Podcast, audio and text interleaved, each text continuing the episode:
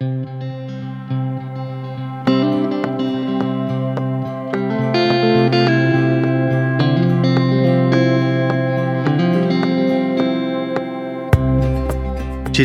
we'll learn how a mindful mindset can be really useful when trying to create a space for healing.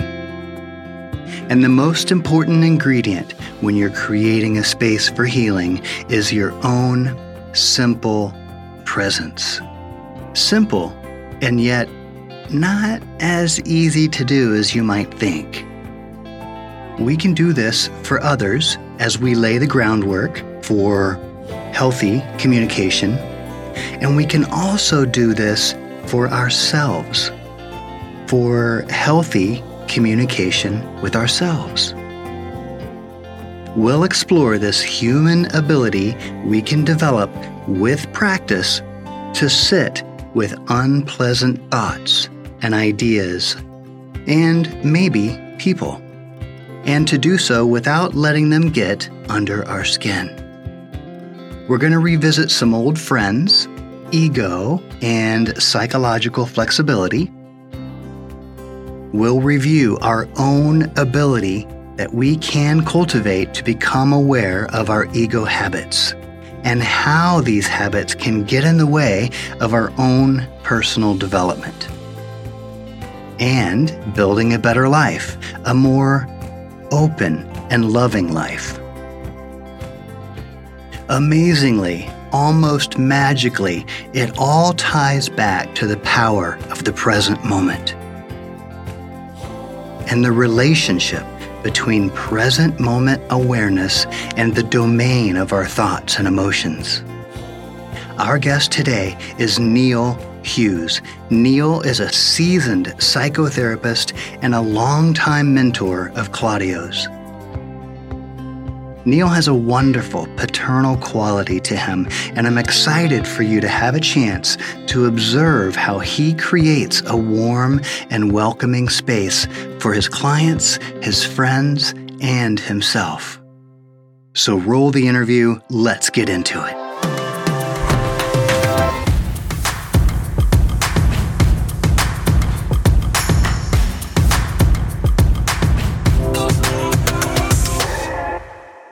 This is Mindfulness Off the Cushion, the world's greatest podcast focused on teaching our listeners how they can cultivate a mindfulness practice that stays with them throughout the day. I don't have no idea why Claudio's laughing. Something's apparently funny. Welcome to Mindfulness Off the Cushion, Neil. Thank you. So good to be here. Absolutely. So Neil Hughes is one of Claudio's mentors from Knoxville, Tennessee. Claudio, introduce your mentor today. It's funny because as he used that word, I don't think that Neil knew that he was my mentor when I was with him for hanging out with him for four and a half years. And I think first and foremost, Neil was a friend. Think that there was a friendship that that started there as I was teaching mindfulness and launching this new business that I had launched in Knoxville.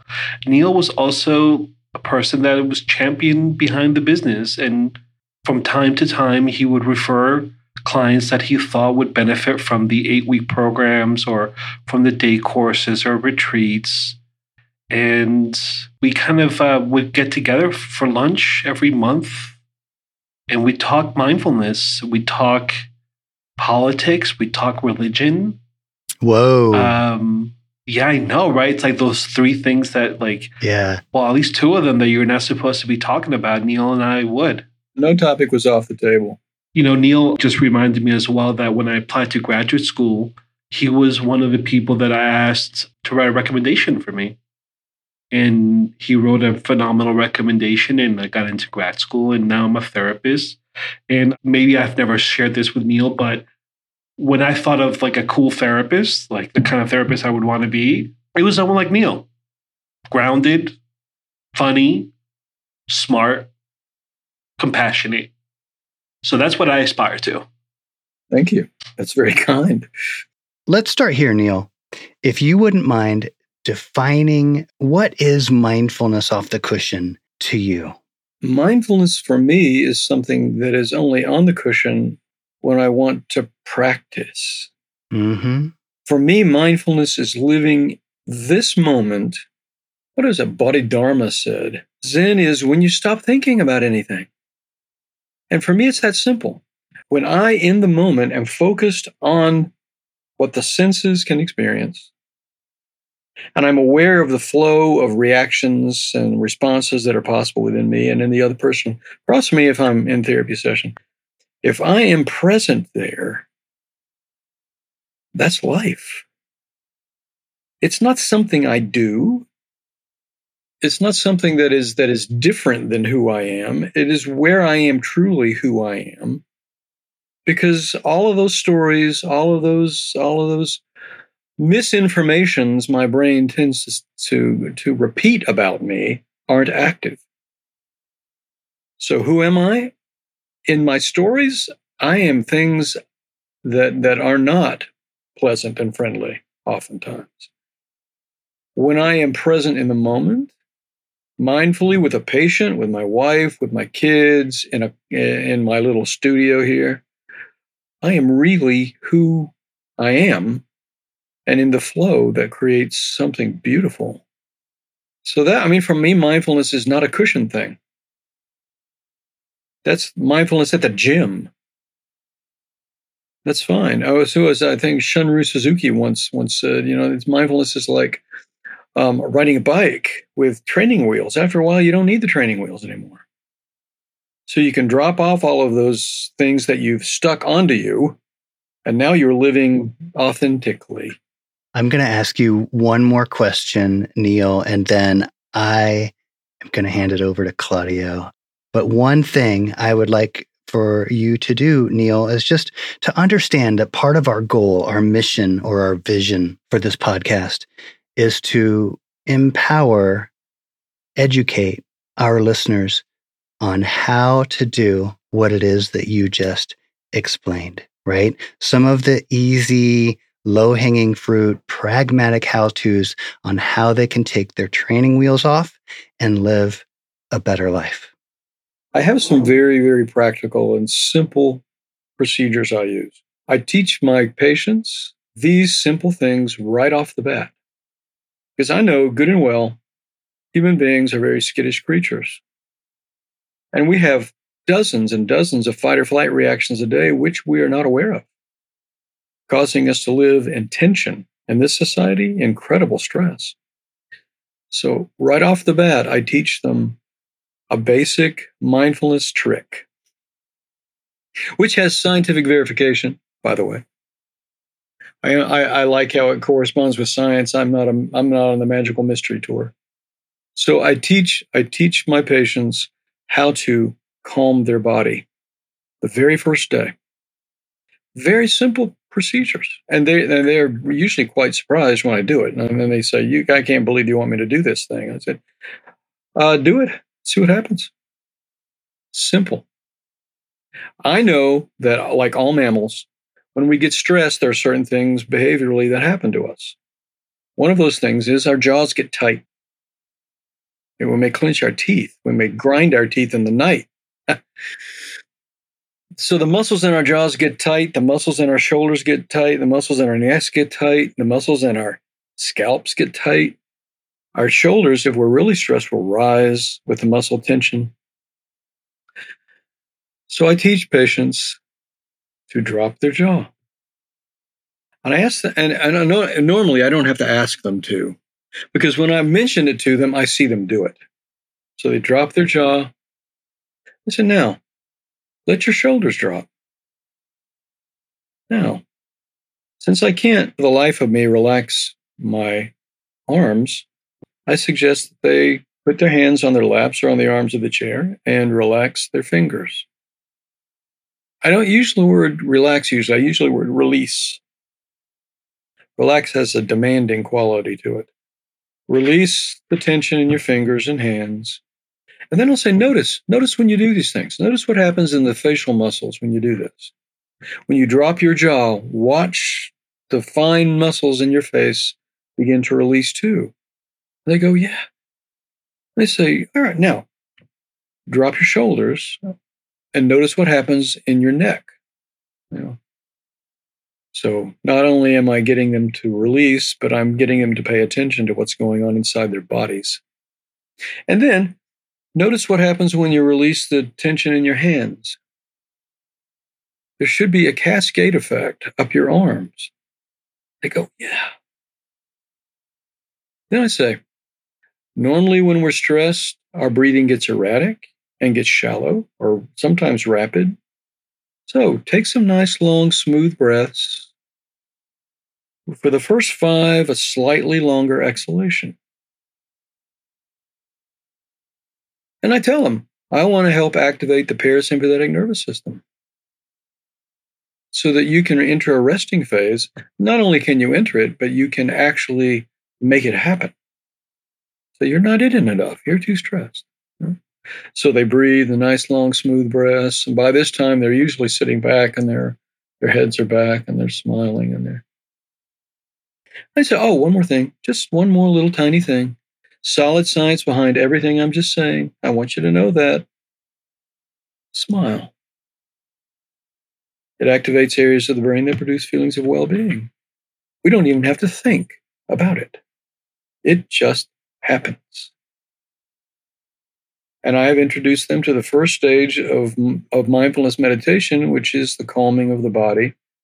If the body cannot be still, the mind cannot be still. Yeah. But this is something, and I tell them, you can do this everywhere. Everywhere. It's funny because it's like, it's so obvious in some ways. If we can learn to relax the body, we can relax the mind most people come to therapy to learn a lot about themselves or to regulate a particular behavior or experience that they don't want in their lives. And what you're saying is first, let's learn to be in our bodies. And let's really approach being in the body in this like really sincere, curious, kind way of just dropping in. And you're saying just by dropping into the body and in your words, releasing, are you softening, right? I love the word softening. Yes. Yeah, releasing and softening. And what's been amazing as I begin to engage in therapy with clients one on one in person is that this big light bulb goes off in their head that my goodness, I can participate in my own relaxation of body. Mm-hmm. They're so used to participating in their anxiety in the mind, right? Right. They're used to participate. They have that kind of, they know that they're responsible for that, but yet they don't know or gently exposing them to like this capacity that they have to participate in their relaxation of their body. Right. And I, I, what I find oftentimes is it is so foreign for them to be in their bodies. And in their bodies in a released, softened way can be scary.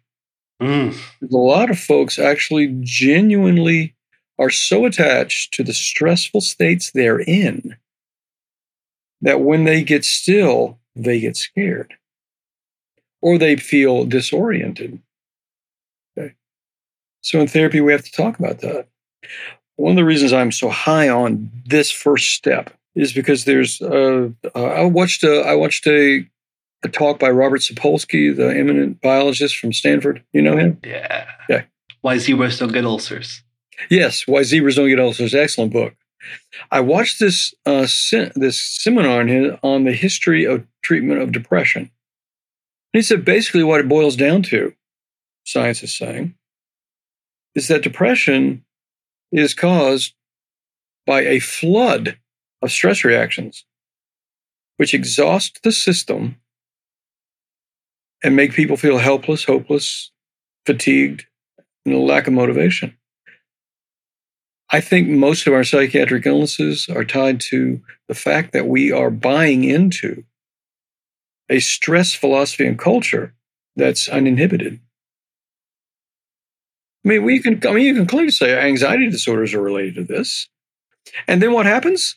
Our brains get hijacked, and we create stories. The shoulds, the mustn'ts, the have tos. I shouldn't have done. I should have done. I, I wish I was. I need to be somewhere other than I am. So the mindfulness philosophy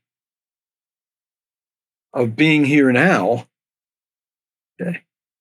accepting that here now is all the here now you've got, and all you'll ever have is here and now, and that you relax and soften into it, and that it's always going to change. And so will you, because yourself is not a fixed thing. So this kind of message to my patients is revolutionary, and to yours too, I'm sure. A lot of my patients have never heard anything about what I'm saying.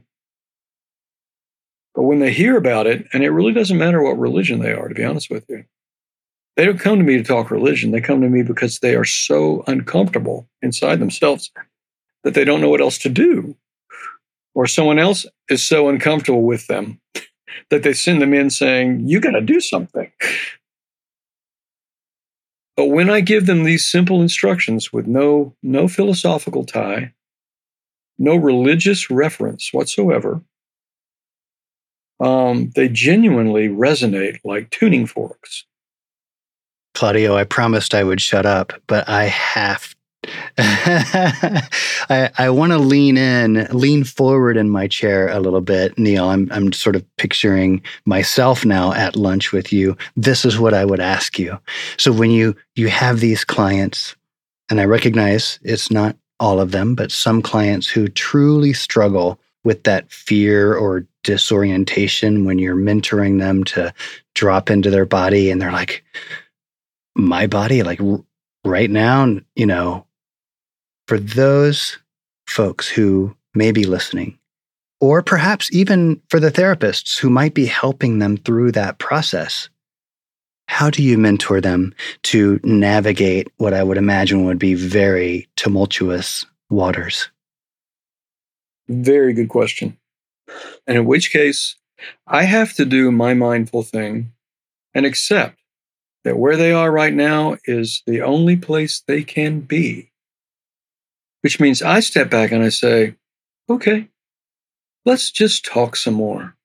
I don't really know you that well. Um, what do you want to talk about? So, what I do is I build relationship. If they can't do those simple instructions, although most people will try them, okay, then we step back. And, you know, I am really not a fan of short term problem oriented, solution focused therapy. Human beings are not that simple. Okay. I may, I may put a band aid on it for a bit and maybe even a good bandage for a while. But if their philosophy is one and their brain is so constructed to create all these stressors for themselves, it won't last. I've worked with some people for seven or eight or nine years. And gradually, I've seen them develop they say, "Oh yeah, you know that? Remember that little image you gave me of uh, of a, of a stone falling in a creek and it waffles back and forth until it finally rests in the bottom." I use that all the time, and it makes me feel so good. I say, "Cool." I mean, there have to be some times in your life when you feel good, right? glad to have been of service. So, I don't have the expectation that they have to do anything. There's nothing they have to do to be in my office. And I love that. I love that. Uh, like that reinforcement right there in that moment when you recognize that you're acknowledging that, hey, this person across from me m- may not be prepared to do to go there right now in this session or in this moment. And I love what you're saying here, Neil, because this is actually something that we spoke about yesterday, Lance, is that in those moments when perhaps the patient or the client is not prepared for mindfulness, it is in that moment that you yourself must summon and embody your own mindfulness practice. As the therapist. As a therapist, to be able to accept the present and let go of your agenda and let go of your story and like the mindfulness, you know, that you want to sprinkle on everybody. Let that let that go. You know, there's different ways to sprinkle things. When I practice mindfulness and I practice these these skills I introduced at the very start, I practice them all throughout the day. Because what we do is can be incredibly stressful as we enter other people's realities. I do this and I breathe and I comfortably smile at them and accept whatever they say and however they are. So often I will hear, I just love to come here. You just feel, you just seem so calm and so comfortable. That is a way of sprinkling this thing too, because their bodies are receiving the message through their mirror neurons and all those wonderful things. And they, if they feel in this relationship that that is happening, then that is a very different experience and it creates behind the scenes a force okay, not magical and mystical but neurological that their brains are saying this is what we wish we had had from whomever. And it feels good and maybe maybe i can try it now and be okay for just just a few moments that's that's all Mindfulness Off the Cushion is sponsored by the Austin Mindfulness Center, the premier mental health counseling center in Texas for mindfulness based therapy, education, and coaching. If you're an individual or couple struggling with stress, anxiety, depression, relationship issues, or you're just looking to better equip yourself to gracefully navigate these turbulent times, you can visit us online at austinmindfulness.org and request an appointment today.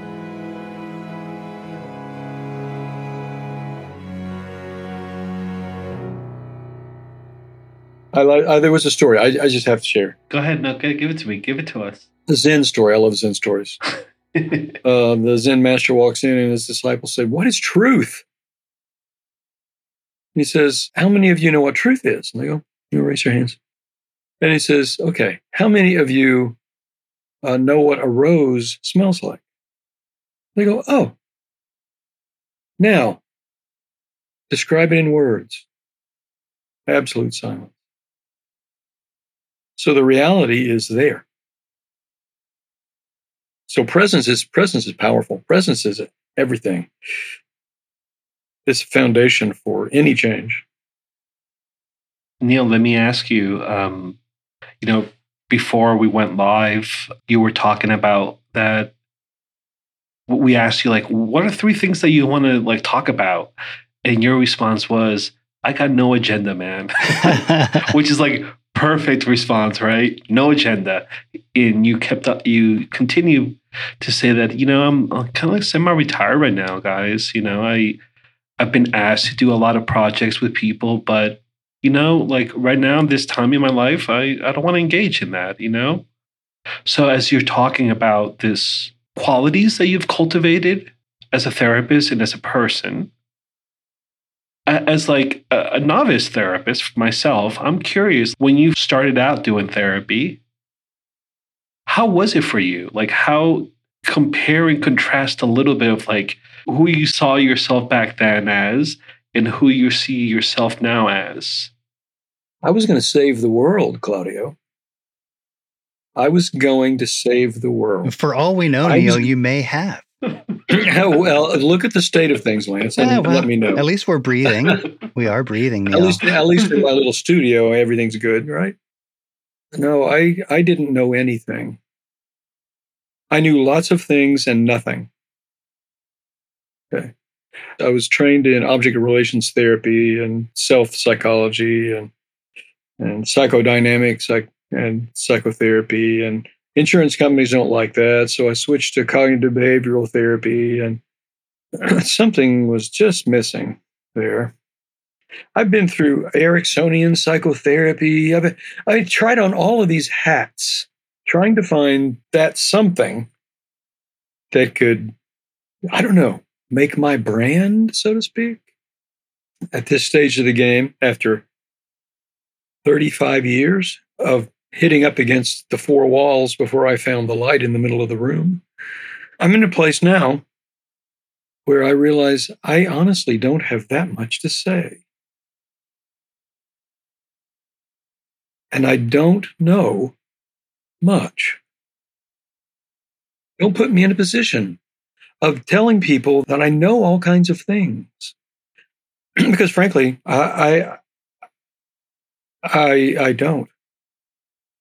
What is this I don't know? H- how much of that is ego and the release of said ego? And how much of it is the fact that this darn world is so you know, however you want to define it, but it's hard. It's hard for the average person to impact a change, to make a change. That's part of the question. And, and secondly, I don't want to discount the fact that all of the change that you're helping with your clients, per- perhaps you have said, you know, I can help these people. I don't necessarily have to worry about the other X number of billions out there. That's a lot of questions it's very clear to me that what I was all about in the early days is ego. I'm put in a position in which I am looked at as an authority. People are coming to me because there are things they don't know. Granted, I do know things they don't know. That is true. When I say I don't know anything, what I'm really referring to is I don't know inside of you what you need to do in any given point to get where it is your brain wants to take you. Do I know science about things? Sure, I love science. I absolutely love neuroscience. And I can share with you some things that will be very helpful, like the releasing techniques I described earlier and the breathing techniques. And it was all about ego. Honestly, we, we could get into a weeks and weeks and weeks long discussion about what ego meant to me and how I got caught up in it and how I would detach from it and and you know kind of the adolescent narcissism and when I when I finally found that dropping off and how it affected my early years. Yeah, it's really not that interesting. I don't know that anybody raised in this culture would would be able to say that ego isn't a problem. Becoming aware of those ego habits as Thich Nhat Hanh would say, those habit energies around building a self that has some praise and fame attached to it or whatever, or money, not money in my field. Being aware of it, then I can I can look at it and say, oh, there you are. There you are. But well, I'm not acting on you. I'm not I'm I'm not just yeah, I hear you and I'll take care of you later, but right now we're talking with Joe over here. So, what's going on with Joe? I would almost define that as a superpower, Neil. And I, am not intentionally trying to uh, put you way up high on a shelf. I think we could all achieve this, but the superpower that I speak of, I'm much closer to it now than I was a year ago and two years ago. But the ability to not let things get under your skin. I believe is a superpower, is it not? It's a human power that can be developed. When you when you don't have any expectations, then whatever happens is okay. So I had a patient the other day, and I, you know, this isn't to blow my horn. This is to blow the horn of this philosophy of life and the practices that make this thing happen. Which you know, back in the day, I was as I was as sensitive as you can possibly imagine. But a patient brought his mother to the waiting room. And I went out and I greeted him and I greeted her. And I was, you know, and later on he said to me, I asked my mother what she thought of you. And she said, He seems like the kind of person that nothing ever bothers. I said, That's not exactly accurate, of course, but that the reactions, I respond more than I react, I think. And if I can't have a proper response, I normally don't say anything. so I love this little journey that you took us through about like the the whippersnapper Neil, the guy that wanted to save the world. and all these different um, modalities and interventions that you've been privy to and used and not used, and some were in fashion and now they're out of fashion, right? And now you've landed in this maybe there's like this little sweet spot that you've kind of cultivated for yourself that of of this this mindfulness based whatever you want to call it. You know lance asked me when you when you're working with your therapy clients how much mindfulness do you teach them? And i go oh it's everywhere. It's like the source that i use to feed everything that i say or receive. So you being where you are right now you know near retirement you say you'll work three days a week now and you have your grandchildren and you've now discovered this sweet spot for yourself of mindfulness or where you feel comfortable with yourself in your work like is is is that like a do you feel like it's a, a professional worth living or a life worth living that you've found this now it would it would very much have been nice if i'd found it 20 or 30 years ago yeah. But I didn't. So apparently, oh, well, I don't believe there's anything directing my path except I mean, except the forces that are around me driving all kinds of things, not personal ones. I mean, just what I've done and what was done to me and how I lived and my grandparents and all this, that karma kind of idea where I'm not completely, I, it's not, it's determined in a way, but it's not entirely determined. I can make choices. So I've been driven this way. And and perhaps for me to be where I am now, I would have to have been where I was then. I think because I have been in this culture, learning in all these different ways, trying out all these different hats, having all these experiences, um, experiencing anxiety, experiencing depression, experiencing guilt and shame and anger, physical issues like heart disease and several other things I've got. I can't see any of that as an entire waste. I just can't. I think I'm here now, and I and I, I have a great sensitivity to people's pain because I've had it. Whereas somebody who is practicing this from age seven in some isolated area of the world or and then going into a monastery and being there and wandering around um, maybe they don't know what i feel. Maybe they can't relate as much. I can't say they don't or i could take the other path and i could enter the realm of oh wasn't it horrible that you were like you were before one of the things i'll point you to if you haven't seen it uh, stephen hayes the founder of act he and his team over the last four years crunched the numbers on 55,000 plus studies into what makes therapy effective to find out what the variables were. There were three. One, awareness. And you know what I, mean? The awareness of what's going on, what arises in me, the reactions, the all the possible response. Well, uh, awareness is one, and what's going on.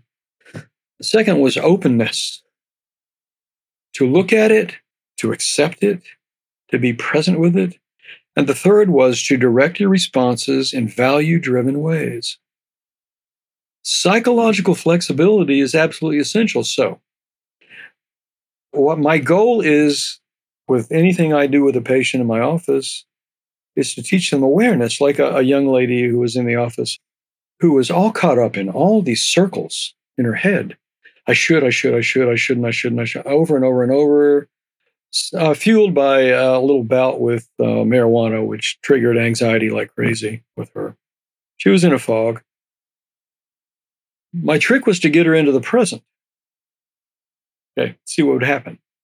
So she began. I said, "What are you going to do after this session?" She said, "I'm going to go I'm going to go make myself some celery juice. I said, Celery juice? Celery's like air with hair. I can't eat that stuff. and she laughed and she was in the present. Yeah. Yeah. And I said, Then what are you going to do? Well, you're right about the celery, she said, but you know, it's good for me and I, I eat it and I or drink it, you know. Now I'm going to go jump on my trampoline. I say, as you're thinking about the celery and the trampoline, what are you feeling? And she closed her eyes. She said, I'm feeling energized. I'm feeling comfortable. So I directed her inside. I said, when you thought these thoughts, you were trapped in these circles and you felt horrible. But when you thought that one, look what happened inside of you. Isn't that wonderful?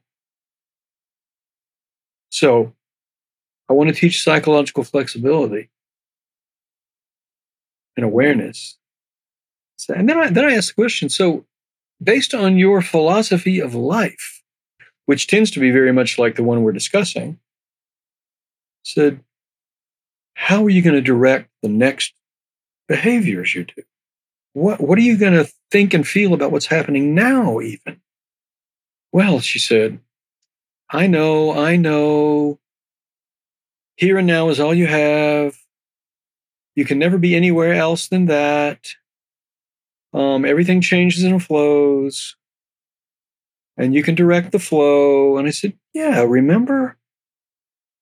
Remember how freeing that is? So, therapy is about helping someone become in touch and aware of what's going on inside of them helping them to consider the different ways their mind can respond to different thoughts and feelings and behaviors and, and places and people, and making choices based on the set of values they determine to be valuable. So it's not like I don't have a path. It's just, it's not always the same route for everybody. Same same ideas, different path. So, and if it takes you if it takes you six weeks to do it, fine. If it takes you ten years to do it, fine. Doesn't matter. Do you think that, um, from your perspective, from everything that you've seen in therapy and in the circles of therapy and in the industry of therapy, do you think that mindfulness is just one of those fads? Oh no, the science is too strong.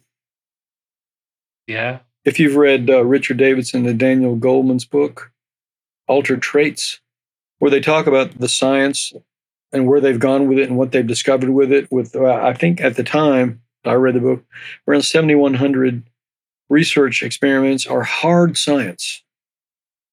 Hard science, not ifs, not maybes, but hard science. No, I don't think, no, it's just spreading like crazy we're at the at the beginning, or in the middle, or the end. Oh, I think we're at the beginning. Mm-hmm. Here's what's going to die. What I can't remember who called it this. Maybe Jon Kabat-Zinn. The McMindfulness stuff. The canned little programs, you know, that you know for stress relief. You know, do this breathing thing three times a day. I think that's going to die because it's not tied to a deeper philosophy. It's. I'm working with a teacher who has multiple sclerosis of a horrible thing.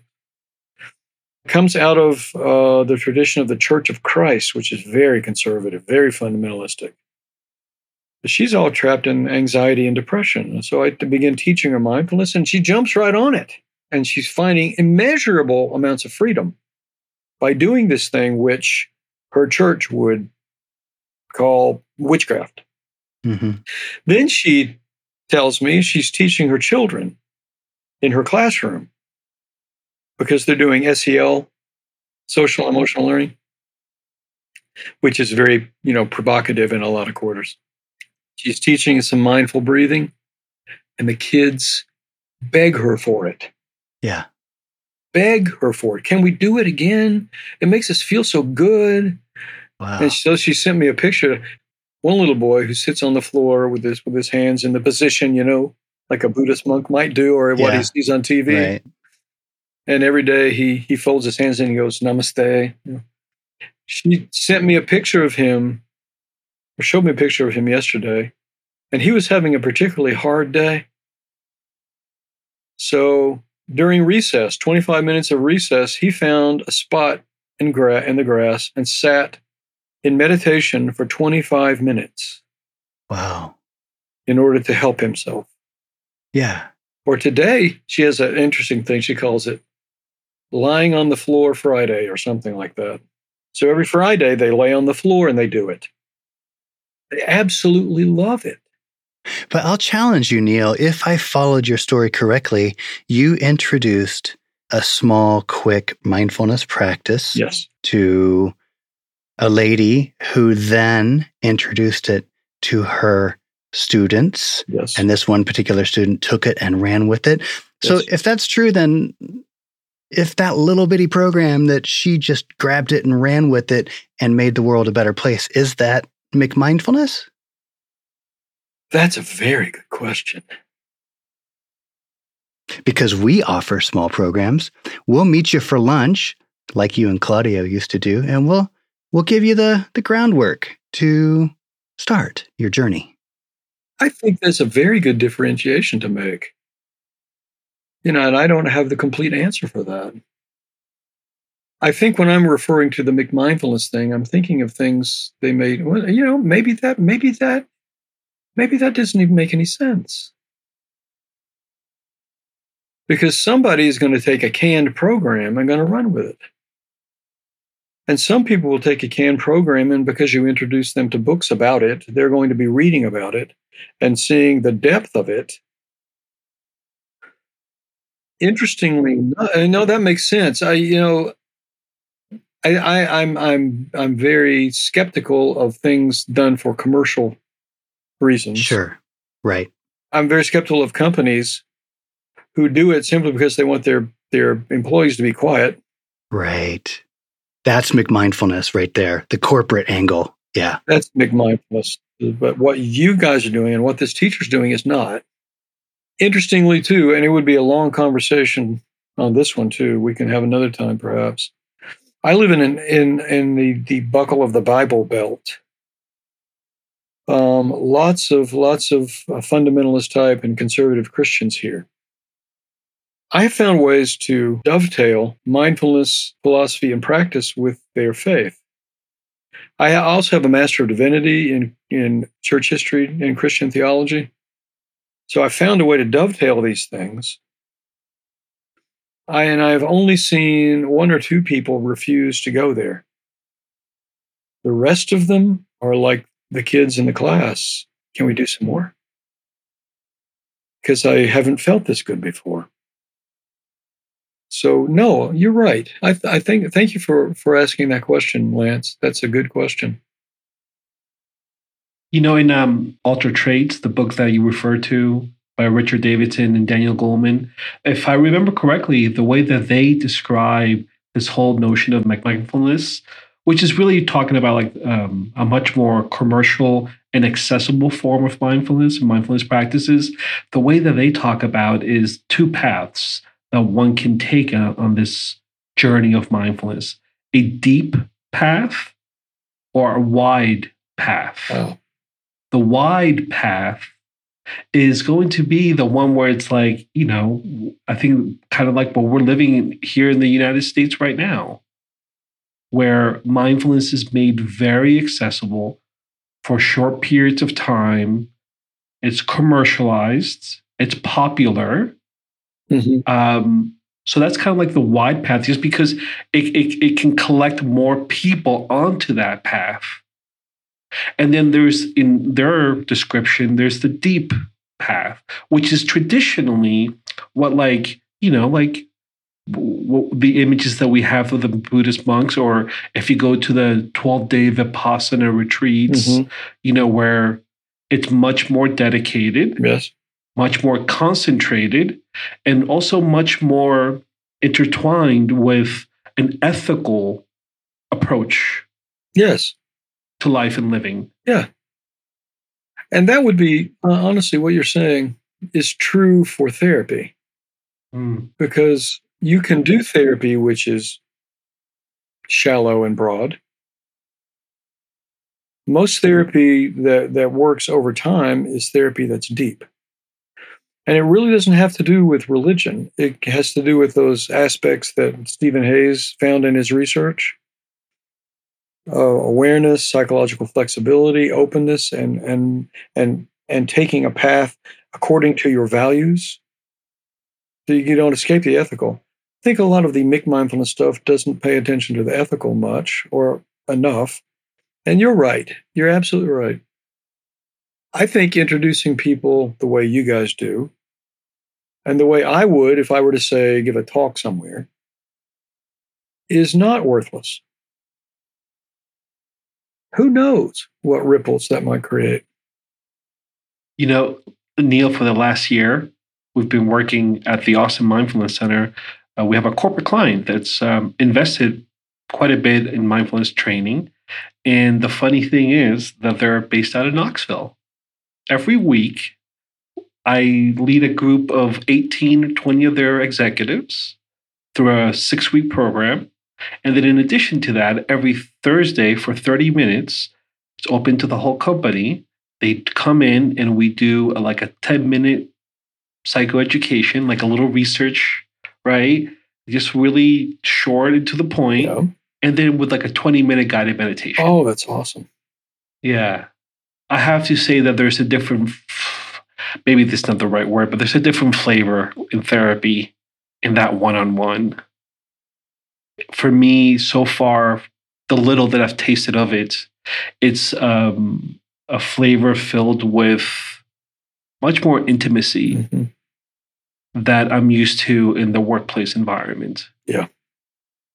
And that intimacy is profound. It's profound. Neil, thank you so, so much for joining us. Um, I feel like we could go in a hundred different directions and go super deep, and it would be super fun.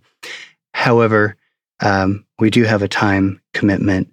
And so, as we wrap up here, if you wouldn't mind pointing our listeners to a few of your favorite resources, they can be online, they can be books. If someone wants to learn how to drop into their body, if someone wants to learn how to start perhaps their mindfulness journey, awareness, psychological flexibility, openness, and then directing their responses to their value driven ways, how would you mentor them?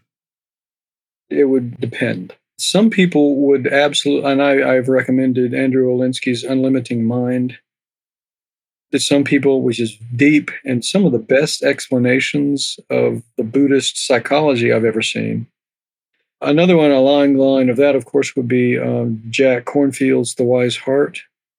Beautifully written, beautifully conceived, and so clear. Some people would prefer the more practical, and so I may I may refer them to Jon Kabat-Zinn's Mindfulness for Beginners, or the one little book that started me on this path 15, 16 years ago. My brother recommended I read Thich Nhat Hanh's Peace Is Every Step. He said it revolutionized his life. I read it and I thought, oh my God, I'm not in Kansas anymore. This makes sense. So it opened my eyes very practically, very simply, very profoundly Yeah. to the path of sipping my tea and taking a step. Uh, beautiful stuff. Thich Nhat Hanh is beautiful, simple, It's too simple. but Thich Nhat Hanh is like too simple. Mm, that- sounds like a judgment. no, no, no, no, not at all. It's like when I hear him and when I read him, it's so simple that it's hard to believe that it's that simple. Yeah. Like we want this is where and this is where like the the ego and the thinking mind, Yeah. like we want to make this harder. Yeah. Yeah. I'm generally one of those people that like to make it harder. So give me some, you know, good old philosophy to you know wrestle with and fight with. And I read Thich Nhat and I, it's like a bolt out of heaven.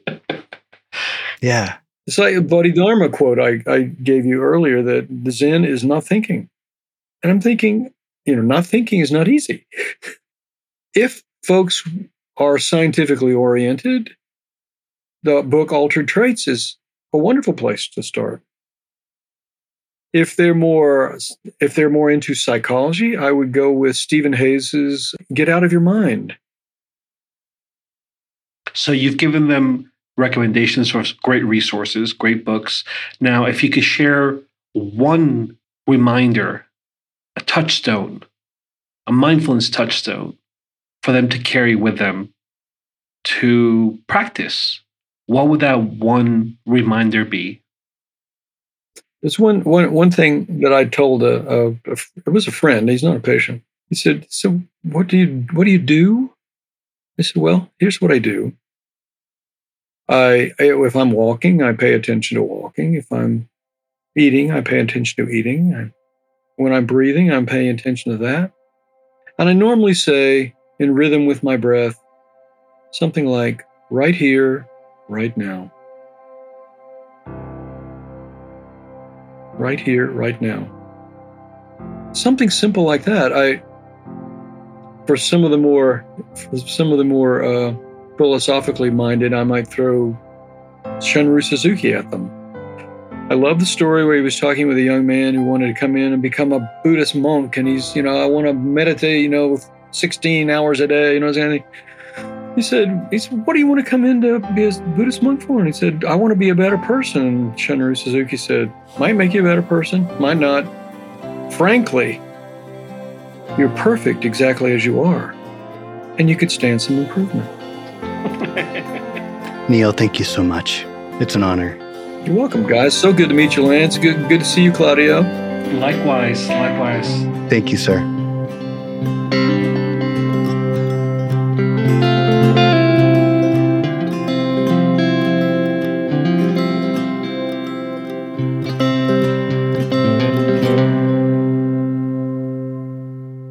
Want to thank Neil Hughes for sharing with us years of collected wisdom about the role mindfulness can potentially play in a therapeutic environment. If I can be so bold and reduce everything that was said in this episode to just one sentence spoken by Neil, it is the following Therapy is about making someone become in touch and aware with what's going on inside of them, helping them to consider the different ways their minds can respond to different thoughts, feelings, behaviors, people, and places, and making choices based on a set of values you deem important. Thank you, Neil, for making this so clear about mindfulness in therapy. As we look forward to our next episode, we are happy to introduce you to Dr. Carolyn Bushenko, a Canadian clinical psychologist specializing in the treatment of anxiety among children and teens. In this upcoming episode, we get to learn about the power of an oxytocin hug and the many ways parents can work with their children to integrate mindfulness and emotional regulation into their everyday lives. So, stay tuned for our next episode.